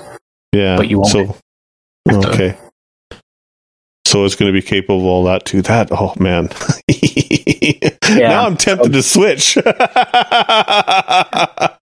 That that'll be from the beginning with the JR servos and the JR radio and the JR stuff. Um, we know that's Yeah. working there. So yeah, man, that sounds yeah. Now now you're making me think it's time. I may have to go and switch to a new system again. I don't want to do You know, that. you know how easy that would be on a scale. Instead of having to route all that stuff, you can Yeah, Or if you do anything else to it. Uh, Nick, you know, I know this is a, a loaded question, and I know everybody's going to start driving you crazy when I ask you this. When does it expect to come out? Well, if you've ever noticed, I always say when I think I want it to come out, but that never happens. Uh, yes, so we noticed that. I'm real good at that. uh, Yeah. I think part of it is because a lot of this stuff are kind of personal projects, so I can kind of say what I'm thinking, and then when it doesn't happen, oh. Um, but I, I don't really know. The original the original plan was IRCHA, and I'll be straight up honest, that's not going to happen. So I am hoping within a couple months after IRCHA, okay. September. That's not entirely bad. September, October. Um, it really is going to depend on the transmitter integration. So the the hardware is basically done. The the um, it's not in production yet, but the hardware's done. Okay. The gyro software, obviously, we're not just sitting on our hands. You know, every day we're trying to make it even fly better. Um, not only for me at the Worlds, but just for the users while we're waiting on the other stuff. hmm Uh, the thing that's going to take time is me going over to Japan and sitting with their engineer to make the app for the transmitter hmm um, and make the graphics and stuff. Because the commands and stuff, we've already kind of got that figured out because we obviously have a system to program it now. Um, but to make those graphics, it's Android, so that was part of the reason I went with JR as well. Is the transmitter is Android based, so making an app for it is not some secret you know some secret thing that they do inside i mean if you if you find an android app developer they could probably work with jr to make an app so um, but i'll work with them and try to get that done i plan to go over there for a few weeks and just sit down with the guy and okay this button this button should look like this this should have a little Okay. next to it yeah. Okay, so being an Android, that makes me think too. Another sort of possible future thing would there be a possibility of something like a Bluetooth or a Wi-Fi in, embedded into these things, so that guys can put the software onto their Android phone then as well, and adjust them and set it up that way then too. yeah absolutely Okay. Mhm. So the guy that the guy that's doing the coding for this, he's a big proponent of the Bluetooth stuff. So if you plug a Bluetooth module into it, you can use it. I mean, Okay. it it won't It's not going to have Bluetooth built in though. no, it no, it won't have Bluetooth built in because Okay. we're actually doing everything over the native 2.4, just Yeah. like Mikado. Um, Yeah. but um, Very cool. yeah, oh, our pl- we don't have it made yet, but the plan would be there's a port on the hardware that you could plug a Bluetooth into. Okay. Wow, that sounds like it's going to be a really flexible system. I, I mean, it will slowly get there. Yeah, it's not going to be like when Mikado released theirs and it had the online and it had the, you know, all of this cool stuff. It won't be like that because it's, Yeah, we're focusing, yeah, we're focusing more on the flying. We want to get the really good flying gyro out there with JR radio and using the wireless programming stuff. And then definitely the plan is to build up from there. Well, that's what I was just thinking. Like, it sounds like long term, it's got a lot of capability for flexibility. I mean, it, at first, there's going to be some limitations, of course, because you know you want to get it out there, and in some ways, as much as we hate to say it, there's always going to be some sort of a new problem or bug that's going to arise in the first few months when when Yeah. something comes out when something finally gets released anyways right as good as as much as you can test it you're probably still going to have some sort of thing coming out right probably Yeah, but so And there's work on that first yeah. Yeah. and then you know once you some hopefully you know get that stuff moved uh slowed down enough then yeah you can go and start to go getting out more updates and more updates just to make it even more interesting down the road kind of thing that's I, that's i think it's a good idea Well, cool, cool. I'm glad it sounds good. Yeah. Yeah, no, I mean that's that's the plan. I think uh, my personality and the people that are working on this together, we are definitely performance based. So, I mean, take that for what it's worth in terms of flight versus how quickly we get rescue implemented. um, you know, if if 20 people come up and say we really wanted to do this when we push stick forward, I mean, our brains are going to instantly go to that rather than the online Yeah. updating part. You know, yeah um, but So- definitely, Well, that makes me also think, and this is getting a little bit out of our out of our um, scope of what we would normally talk about here. But is there future thoughts of even getting into the commercial UAV world with GPS and all that stuff with something like this then too? Um, well, that I don't really know what I can and can't say. Okay. Y- yes. this, the, the thought has crossed your mind, and that's probably about all you need to say. well, the yeah, this kind of all started from that. So okay. Yeah. what I, what I was doing as a consultant for different UAV companies kind of led me to, hey, this might be a little easier to make our own flybarless system than what we thought. Yeah. Yeah. Um, and we also, I mean, it, uh, I'll be completely transparent. We we had started actually by modifying PX4, so Mhm. um, we've actually had this our specific rate controller and our control system in one of those autopilots. Oh, okay. That's the one that you showed me, right? Possibly the Diablo that flies itself. Yeah. Yeah, so that had that had the the navigation system and everything from PX4. Very I mean, cool. Yeah, there, there's lots of different. I personally don't want to get into that much. No. Okay. I've I've worked in it before, and and and I still I you know if it I've had different companies approach for. I really like doing the test flying for stuff like that. I absolutely love that. Um, so I've done stuff like that with the different companies, but getting into that market, you're talking tons of red tape. Yeah. Yeah. I want to go out and play with my toy helicopter. Let Curtis Youngblood go and deal with all that other stuff. Yeah, yeah, exactly.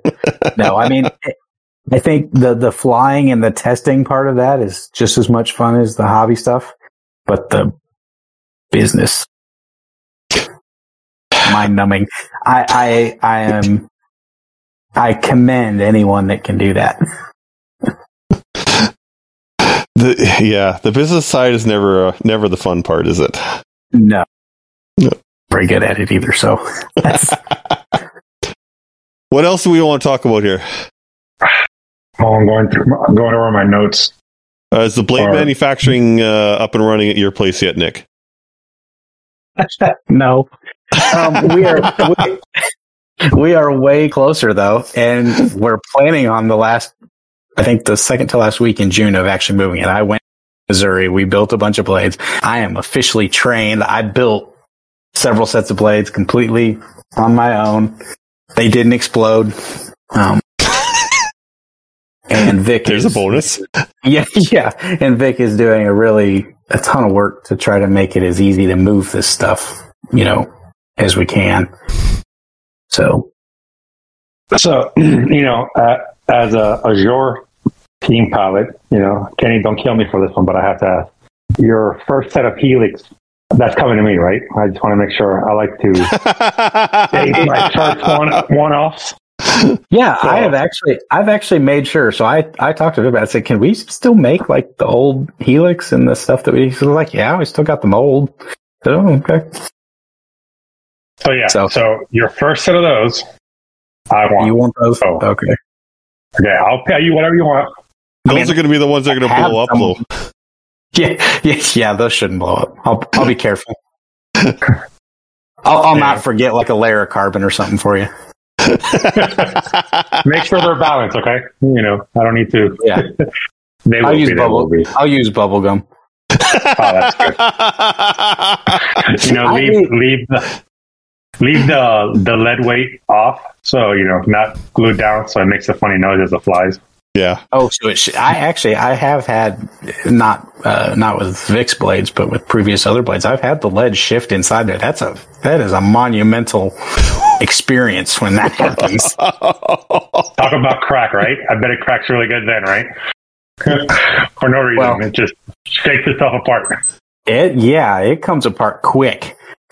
What what did Elon call it? Uh, RUD, rapid unexpected disassembly. yes, exactly. Uh, unplanned, rapid, Yeah. uh, uh, unexpected. Yeah, something like that. Yeah.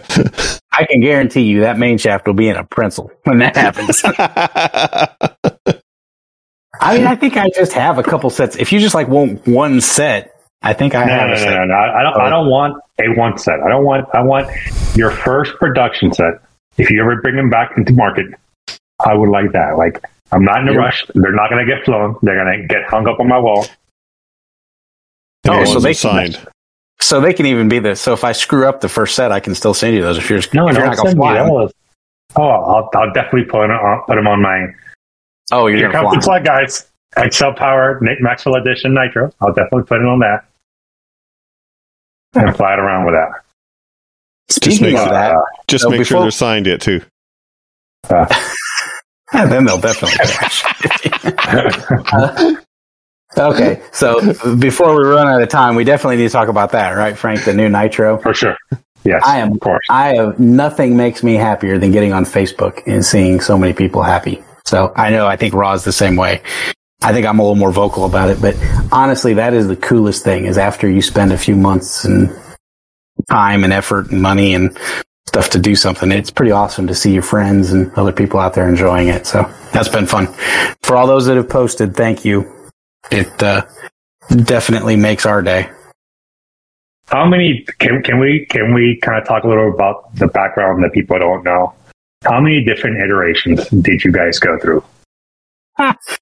Um, Uh, Because I know you designed one first, right? And yeah, I, I did two different I- I ones was- that were I was trying to steal. I was trying to steal it from him, but he wouldn't let me take it. He brought it to my Yeah. field in Miami, and I was, you know, he's like, Yeah, "No, Frank, we can't fly. We can't fly anymore. It's not right."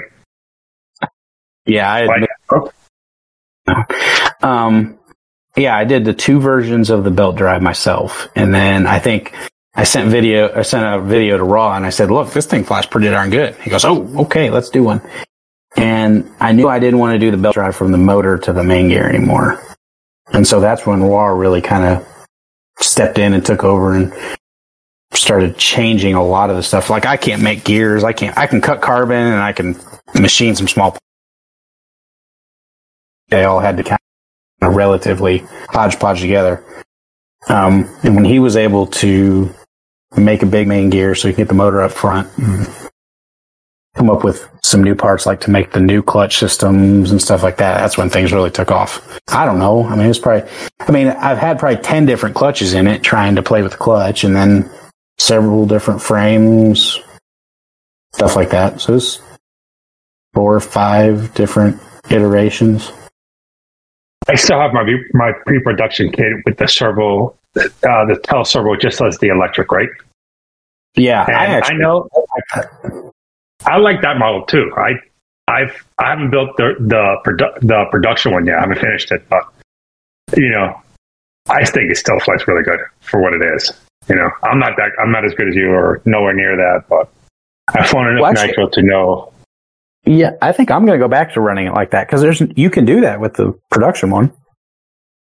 True. Yeah, I think I'm going to to do that. I mean, obviously we needed to try this and make sure it all worked, and it does. Um, it's kind of neat flying the little the little receiver battery, but you got to charge the stupid thing every couple flights. so I think I'm just going to Yeah. slap a five thousand on the front of this thing and put the tail servo back where it used to be, and then Okay. that way too, with the rod back up on top, uh, my nitro and the electrics, if I go to a fun fly, I can bring one spare tail fully assembled, and then it just goes on either one of them. Ooh, oh, that's a good that's idea. smart. That's really smart. Yeah, and I mean, I don't know. I, I guess some people are weight conscious. I'm not. I don't think that adding that battery is. I mean, going from a 3500 to a 5000 is what an ounce. I don't think I can feel an ounce. But you could definitely fly all day on that five thousand though. Yeah, on that 5000, I never, I almost crashed in Virginia. I don't know, I don't know if you had seen it or not, but I put a, uh, uh, receiver battery through, I think four flights of 3500. Um, Uh-huh. and it, and I'm sitting there going, man, this thing sure is feeling sluggish. As they come by, I land and the battery was at like six volts. Oops. Wow. yeah. Oops. So I don't know about, I don't know about you guys at an event. I get a little distracted. So for me to sit there and have to think, how many flights do I have on this receiver battery? Yeah. I don't want to do that. I just want to charge at the hotel and be good for the, the next day. Yeah. And I think keeping the keeping the exact same parts then between the nitro, the exact same head, the exact same tail pull, exact same boom, exact same everything. That's handy. Big time. Because I know, like, I mentioned my friend Kenny at the beginning there, and he's flown my Spectre V2, and Mhm. he really liked it. And that's actually one of the reasons why he decided to go with the with the XL Power Nitro now, the new the the new Spectre Nitro, Mhm. and the, and he has considered like he is diehard Nitro, diehard Nitro. He's got probably I don't know ten or fifteen helicopters, and out of all of them, I think three of them are electric Uh huh. and including he's got you know several old Raptor 50s. He's got a Raptor 30 that still flies. Every, about once a year, he takes that out to the field and and starts bombing around with his old Raptor 30. But No, nice. yeah, it's kind of kind of cool actually. And anyways, so yeah, he but he has thought of getting another 700 size electric as well. And I think being able to change the parts, that's one of the things that really convinced him of Mhm. one of the things that convinced him to get the the new Spectre Nitro is the fact that you, he'd be able to share a lot of parts with the electric version as well. So yeah, And setup. The setup. I mean, the servo Yeah. arms. It's all the same. Put the Yeah, same freaking exactly. numbers in.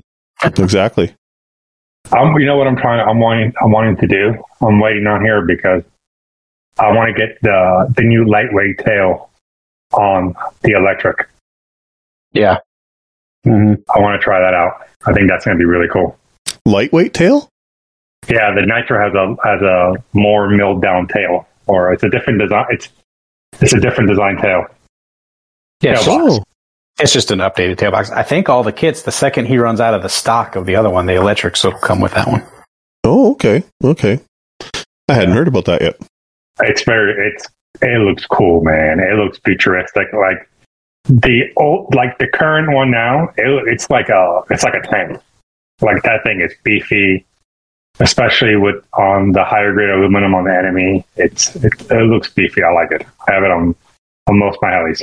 But this new light tail one, oof, it's hard to beat that thing, man. It looks hmm. it looks almost sculptural. It's really nice. Yeah. Curvy. She's got good lines. Cool. That tail fin though, I gotta get I gotta get used to that. I, I'm with you, man. I need a bigger tail fin. I Just need throw some the color. throw the other one on it like I do. Yeah, I'm gonna put the NME on it. I'm just gonna put some color on it. I got that yellow from the from the Nimbus. Uh-huh. I found the exact same color. I'm gonna put that on the tail. I think that's gonna look cool on the tail fin. As long as you can see it. I have to fly Yeah. with the white. I have to fly with the white landing gear too. I, I don't fly with the black landing gear. Yeah, I gotta ask him to, why he always puts the black landing gear on all the kids. It's like the first Well- thing I change out. The nitro is because uh, the it looks nasty, which it does. It gets dirty. Hey, hey, you know, man, nitro's great. The only thing that Yeah. sub lubricates, you know, it, it always makes it's always fun. I mean, how like much is something else. landing? Isn't a landing gear eight ninety nine? Some stupid, some cheap amount like that. Yeah. Yeah, you, you can try both colors. Eight bucks. Uh, what else to talk about? Hey, let's talk about the new canopy design that are com- that's coming out. You've been, you've actually got to see it in person, right? the new canopy design. Which is it's lighter but it's stronger. Oh, he was oh, showing it. the, the yes, yes. Actually, I had been flying that for quite a while. Yeah, it's it's not a new design. Okay. It's actually the same shape. Okay. Okay. It's just um, like so. Oh well, I, I take that back. It's now got the the grommets are now vertical. Okay. Um, that's the only change is the back rear grommets. They're no longer at an angle, so the grommets don't wear out nearly as fast. So it's like the Nitro now, Okay. But the shape is the same. But it's um, made by a special factory. They're doing they're doing it fully by vacuum. Really cool. Yeah, and they add. So typically, I think these canopies are all wet layup. So you you may get one that's a little heavier than the other, and you know somebody's a little more heavy handed on how they lay the stuff down. Uh, with that new one, it's super light, crazy light. Uh, I think it was hundred five grams. I don't know. I got I gotta go weigh it. 105 grams versus like 140. So you end up losing like Oh, wow. two ounce, almost two ounces. Wow. Um, Very cool. and uh, it's also got like a small little layer of foam in it, which makes the canopy super rigid. Because the layers apply have a little bit of a rigidity there. Hmm. Um, Still fiberglass? Yeah, yeah, still fiberglass, crazy, crazy rigid. Wow. Yeah, I'm looking cool. forward to that. Yeah, and I'll be honest, I don't. I probably shouldn't say this because I don't really know, but I think the paintwork looks a little better from that canopy. Yeah, that canopy on that company. Yeah. Yeah, I think they're using a little bit more like a metallic-y color in what they're doing. Okay. And I think that metallic looks pretty pretty awesome. Now, is it going to be all the same paint jobs as the existing ones or different paint jobs now, too? I have no idea. I think it's this uh I mean I've got one in like my standard paint scheme. And I know Kenny I think has one in his the the colors that he likes, the stock one, the red one. Um and then I think it's the one that he had at Rotor Live was pink and yellow? Pink and orange? Okay, because I've got on mine, I've got the uh, the V1 orange canopy Uh-huh. on mine, and I really, I, especially up here with the gray skies that I get all the time out here in in, the, in fall and spring, that orange just stands out big time against the gray skies. So that's that's I purposely uh, extra ordered the orange canopy for my V2. I, the white and red looks good, but I just can't see it up against the gray skies as well as the orange. So that's why I'm asking about the paint schemes that way. Then if they're still going to get some some of those kind of paint schemes, hopefully. Yeah, I don't know. I've never I actually don't talk to him about that kind of stuff. okay, I stay more in line on the yeah, other stuff, but the because if it were up to me, the thing would be like all white with a line on it. okay. I have no no artistic bone in my body. Um, so I Have- have, did you did you get a chance to look at the ones that Brandon painted that he shared on the team chat? Oh yeah, they're wild because they're all like airbrushy. They're cool. Oh yeah, dude. That orange one that he has. I'm like, if I see that in person, he's losing it. I'm just I'm, I don't- I don't know. You know, that would be nice if more companies would actually offer a flat white one so people can do own, do their own paint jobs. You don't see that very often anymore. Where companies go and offer a flat white canopy so that people can do their own paint jobs. I know. Well, not just that. I also would love to have a flat white one just so I can make a night rig out of it. Yeah, there's another good one reason. Yeah. you know, I do miss that too. I thought that was always a really cool part about the hobby is you go to Yeah. see and everybody would have. There was like six different canopy places that did custom canopies. Yeah. Yeah. Yeah. albeit it was a little pricey and things didn't i mean i guess people crashed as much as then as what they do now but Yeah. i mean you push a little harder now i think everyone tends to push a little harder now because it's easier to fix the equipment so Yeah. i And- think the stock canopy is attractive for that but it part of that's one thing i really think i hate to get off on a tangent here um, and i'm going to sound like a grumpy old man but Do it. Do it. I think a lot of what the hot I see like helicopter people and and I see posts on that. What's going to get helicopters bigger again? What's going to get them like where they were in 2010, 2012 or earlier? I really think that individuality of trial and error and having fun doing your own thing is kind of a thing that it lost a little bit. You know, you probably got a point there. I didn't think about that, but I think you got a point on that. Because you look at why one of the reasons why so much the the quad stuff got caught on. Guys were building their own frames and doing a lot of their other stuff themselves as well. And you're right. I think we've lost a lot of that with the helicopters. Yeah. And I tend to I tend to have different things and different reasons to blame different stuff that's has caused that. But I think there's definitely a group that does want it like that. Mhm. But I also think that a lot of the people that were highly active and are not as active is because those options aren't out there. Yeah, no, that makes sense. Like I even remember back when I first started was you know around the right around the days of uh, the end of days of guys doing this, where guys are trying to save money, so they'd build a canopy out of a milk jug car- carton. and some of the other creative ideas that guys would think of stuff like that and it was right around Yeah. the end of that is when i started getting into the hobby you know and i think yeah you don't see that kind of thing very often anymore No, you don't. And and a lot of guys I think too and even for that matter now the helicopters tell you where to put the zip ties. Yeah, know, that exactly. That used to be a big thing too. Is you'd show up and your buddies look like he took a friggin' bowl of spaghetti and threw it on his helicopter, and then That's the other guy, helicopters. and then the other guy would have one that was like all pristine and perfect, and but it, yeah. it put that kind of sense of individuality to it for sure. Yeah, no, that's true. I never thought about that, but I think that's I think there's a lot to that. We just need to find somebody who knows how to paint and tell them to open up another custom canopy shop. well, and that's where I like I, I wasn't even thinking so much for cu- getting custom canopy shops. I'm more thinking in terms of like you look at the RC car world. Almost mm-hmm. a huge percentage of the RC car guys, they paint their bodies themselves. yeah. right? They don't usually like to buy pre-painted ones. They've got their own special paint job that they like to do themselves.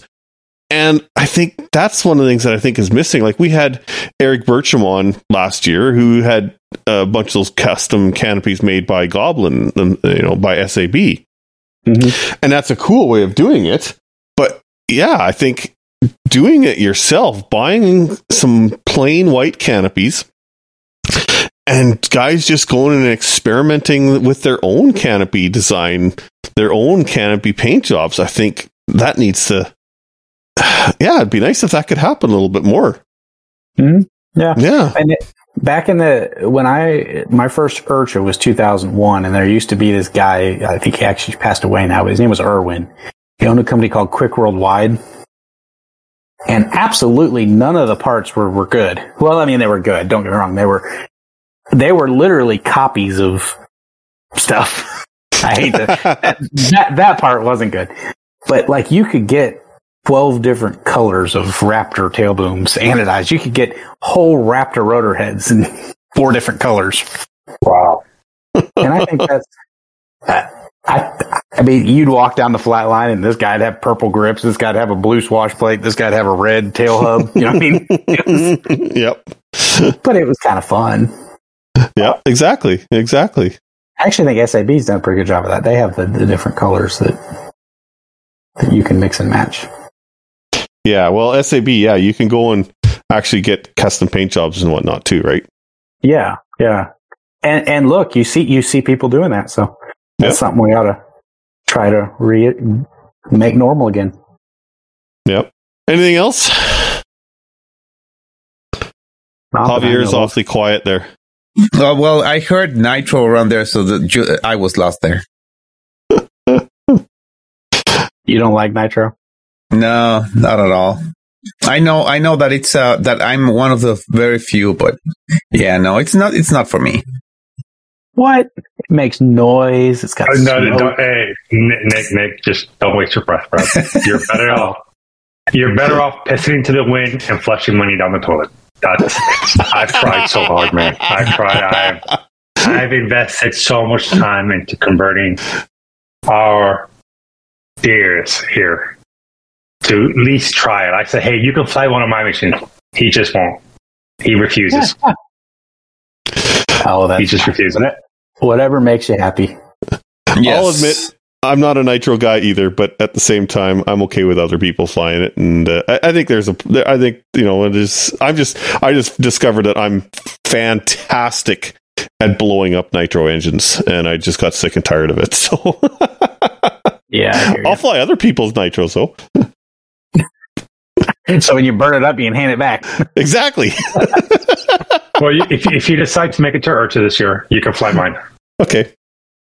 You That's- know, that sounds I'll have fine. Nick tu- I'll have Nick tune it first. Make sure that Okay. it's all good. So nothing you can do to screw it up. That's good. Okay. Uh, Other than my dumb thumbs. oh yeah, well we can't help that. they got they'll have parts there. We can fix it. Whoa, No, whoa, I've- whoa! Hang on. Nick will have You see, parts I said- Just- No, Scott will be there, but you can help me fix it. Oh, yes. I'll, I'll be sure to come over and help wrench. Oh, yeah. No, I'll come to you. Don't worry. I'll make life easy for you. You're helping me. You can, at least I Oh. can bring it to you. To your Okay. area. you bring you bring me a monster. I'll do any work for monster. So I'll wrench on whatever. Oh, Somebody dude, brings monster, monster. What was that? What was that thing that you that you ate here in Miami? The when, where we went out to dinner. I'll bring you some of that. You seem happy when you were eating there. Uh, what? Remember, we went to that Spanish place. You, me, Augie. Um, Oh, the Cuban restaurant. It was Cuban, wasn't it? no, Peruvian. It was Peruvian. Oh, I don't know. What- what- I mean, I'm a pretty picky eater, but I mean, I guess I don't remember what. I thought I ordered like a cheeseburger. No, no, I think you got some seafood, or it might, it might have been a cheese. It might have been a burger or something. I can't remember what I did yesterday. I can't remember what I had for lunch today. So you ate lunch today? actually, I don't even know if I did. Come to think of it, Man, Nick, like always, it's, it's always a pleasure to have you on here. Thank you so much, my friend. Yeah. Oh well, well, thanks for having me on. I appreciate it. It's always Yeah. good to talk to you. Yeah, for sure. Uh, and uh, you know, I was I was gonna end up with our. You heard it here first, but I think that there were a lot of firsts. So I, I don't think that we need to go through that. I think that the whole episode was uh, you heard it here first. So so thank you very much, uh, Nick, for for that. It was it was great conversation to hear about everything that you're working on. We know that you're a, a guy that's very very much involved in the hobby. You do it for the passion of it, just to make these things fly better. So um, it's it's really good to hear what you are what you are working on and coming up with in the near future. Well, thank you very much. I appreciate it. Are you going to be coming out west here this year too? Yes, for sure. I know. Oh, I talked to Marco. He said that they haven't really nailed down the the big fun fly out there. Yeah, I can't remember Um, if they had the date or not yet. Yeah, I like that. I like going out there for that. Uh, I'm going to Gregor McGrath's thing at Amos. Uh, I'm not going to make Reno this year. I wanted to. I make that one. Um, obviously Ken's again in February. You should you should make it to RCHO in November. Oh, it's in November? Yeah, Yes, I would like to. I kept missing the one in the wintertime. I, I got to be honest. I'm, I don't do the cold, so I tell you what, man, my my Miami my Spanish ass doesn't doesn't do well there either. But they Jay and his crew they put on such a good event. They try so hard, man. They put so much effort into it that it's hard not to want to go there. Like, well, I'll go to the one in November. That looks a lot warmer. uh, yeah, the fall pool, yeah, it it was it was pretty good last year. Okay, yeah, no, I, I don't think I have anything in November. So Dude, uh, but I tell you, the field is no bigger than a than a McDonald's parking lot. So no, perfect. Yeah, th- those are fun. those you will have fun. You would definitely have fun. They love nitro there too, man. That's like it's one of my favorite reasons to go, just to see all the people flying nitros. Awesome. Well, yeah, that's the kind of the fun stuff that those events are great. You get to goof off Yeah. and and it's a challenge. Sounds like it's small, so a little challenging. Dude, and there's this awesome Mexican restaurant that I gotta take you to. You gotta love it. oh no! Oh boy. Uh, yeah, Nick does, Nick doesn't get out, doesn't get away with the. What's that restaurant they always tell me? The What's the one where they take the girl to the fake I was girl? just going to say, is that the one with Eric Shu's girlfriend? yeah, is that is that that one? No, no, that's in Virginia. That's in Virginia. Oh, okay. Okay. The Olive Garden. It's definitely, definitely every time that I take Nick out to dinner is not to the Olive Garden. I think that's Nick's favorite restaurant. I've never taken to it. Really? No, I, I'm Yeah. actually Buffalo Wild Wings. Okay, that's good. I like Buffalo Wild Wings. That is that's kind of my. I like Olive Garden. I like the salad. At the end of the day, it kind of rehydrates you after standing out in the sun all day. Yeah. But the Buffalo Wild, that's the U.S. Embassy. I, I try to find one of those. Just I've never heard of that. I don't think there's one up here in Canada. you guys, uh, you guys know how to B-Dubs? I don't think I've ever heard of it. Oh, well, you got to there. I know there's one in Seattle because I hit that one a couple times when I'm there for Fun Fly. So Is there? Is there one in Muncie? Is there one in Muncie? yeah, but it's not real good. You got to go to the one in um, Anderson. Indianapolis. No, no, no. You don't got to go to Indianapolis. You got to go to Anderson. It's about Okay. 20 minutes south of the one in Muncie. The one in Muncie, the facility's nice and stuff like that, but uh, I don't, the chef, he ain't following the rules. I mean, there's everywhere you go, it's usually very consistent. The Muncie one's not always consistent. All right. So, Weens, if you come to Muncie, we will w- one night we'll go get uh, B-Dubs. That sounds Okay. good. I, I hope, I, I hope we can go to the Anderson one instead. We'll take him there. Yeah, yeah, we'll take him there. We'll go there, of course. Yeah, we got to make sure you're not getting the lower rate service. I No. I will warn you. I actually I'm a magnet for poor service for one. Um, yes, I'm. no. I, I've got a good friend of mine. Him and I, when we go out, he says, you know, he says every time I go for, to a restaurant with you, Darren, he says, I, al- it's always terrible service. I'm like, yeah, it's just me. But the other thing is too is I'm also a picky eater and I don't like spicy food. So, but Wings, Otherwise, you just, I might you try just broke my heart. Wings, you just Sorry. broke my heart. man. sorry, This is I, this is unacceptable. I'm an unreasonably picky eater. So Do sorry. you like Do you like chicken nuggets? I don't mind chicken nuggets. I, ca- I can eat those. Yeah. You, you'll be fine at Buffalo Wild Wings. Okay, good. I don't. I actually like chicken. It's just not too spicy. That's all. And and wings and all that kind of thing. I like them. It's just not too spicy. Oh yeah, they're no problem. Yeah. Okay.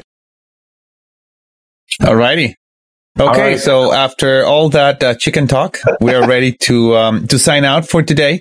So uh, again, thanks uh, Nick for joining us today, and I would like to end off like we usually do, and we sometimes forget. Actually, a lot of times we forget to allow our listeners to get in touch with us. So let's start from the top as I see them here. So Darren, if someone wants to get in touch with you, how would they do that? Well, you can try Facebook, although I'm kind of like you, Nick. I don't actually have Facebook Messenger on my phone.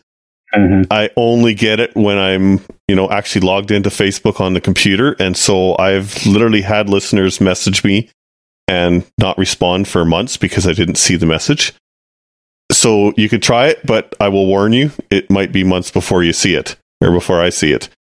So your best bet really is rchelidarren at gmail.com.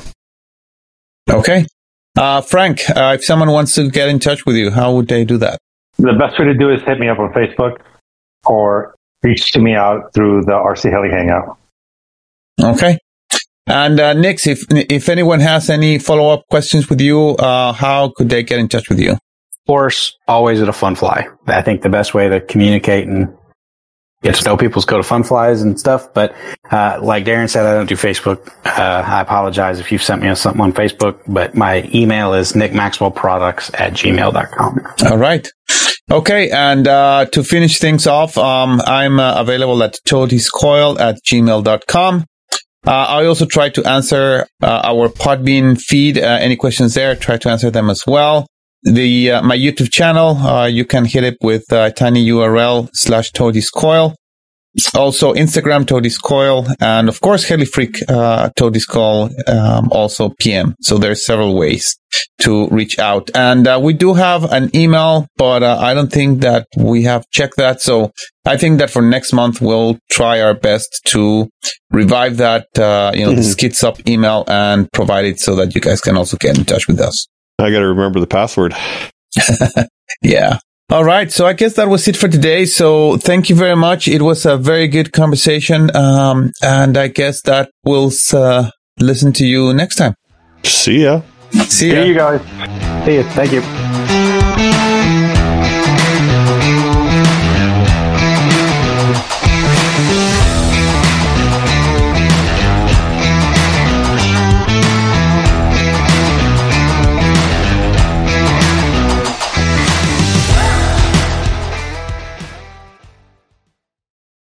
Bloopers and outtakes. Bloopers and outtakes. and there was much rejoicing. Yeah, that's you gotta tag. If you really want me to read something, tag me. And if Well, you really want you a know, response back, if you want a response, insult me a little bit, and I'll be glad to. Then I'll come back. okay, I'll have to insult you because you come, you come in, you'll post a couple pictures, and I'll ask you a question, and I never hear ask a question about the picture, and you never respond. Yeah, that sounds like me. Yeah, it's a little, I had- it's a little we were- annoying to be honest. If we were all on Facebook, it wouldn't be an issue. So you can blame Javier for that.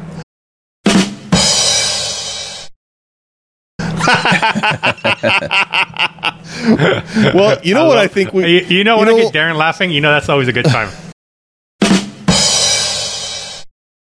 No, I think Javier should take over our Skids Up Facebook uh, page. Pro, profile page, yeah, I'll give Yep. him access to it. My computer will explode. No. Yeah, I almost killed Mitch, and I almost killed Sing, but everyone's alive and no one's hurt. As the saying goes, did you die?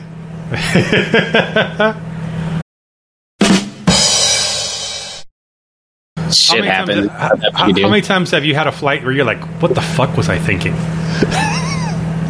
Give a lot, including the day, yesterday, the day before. Yeah,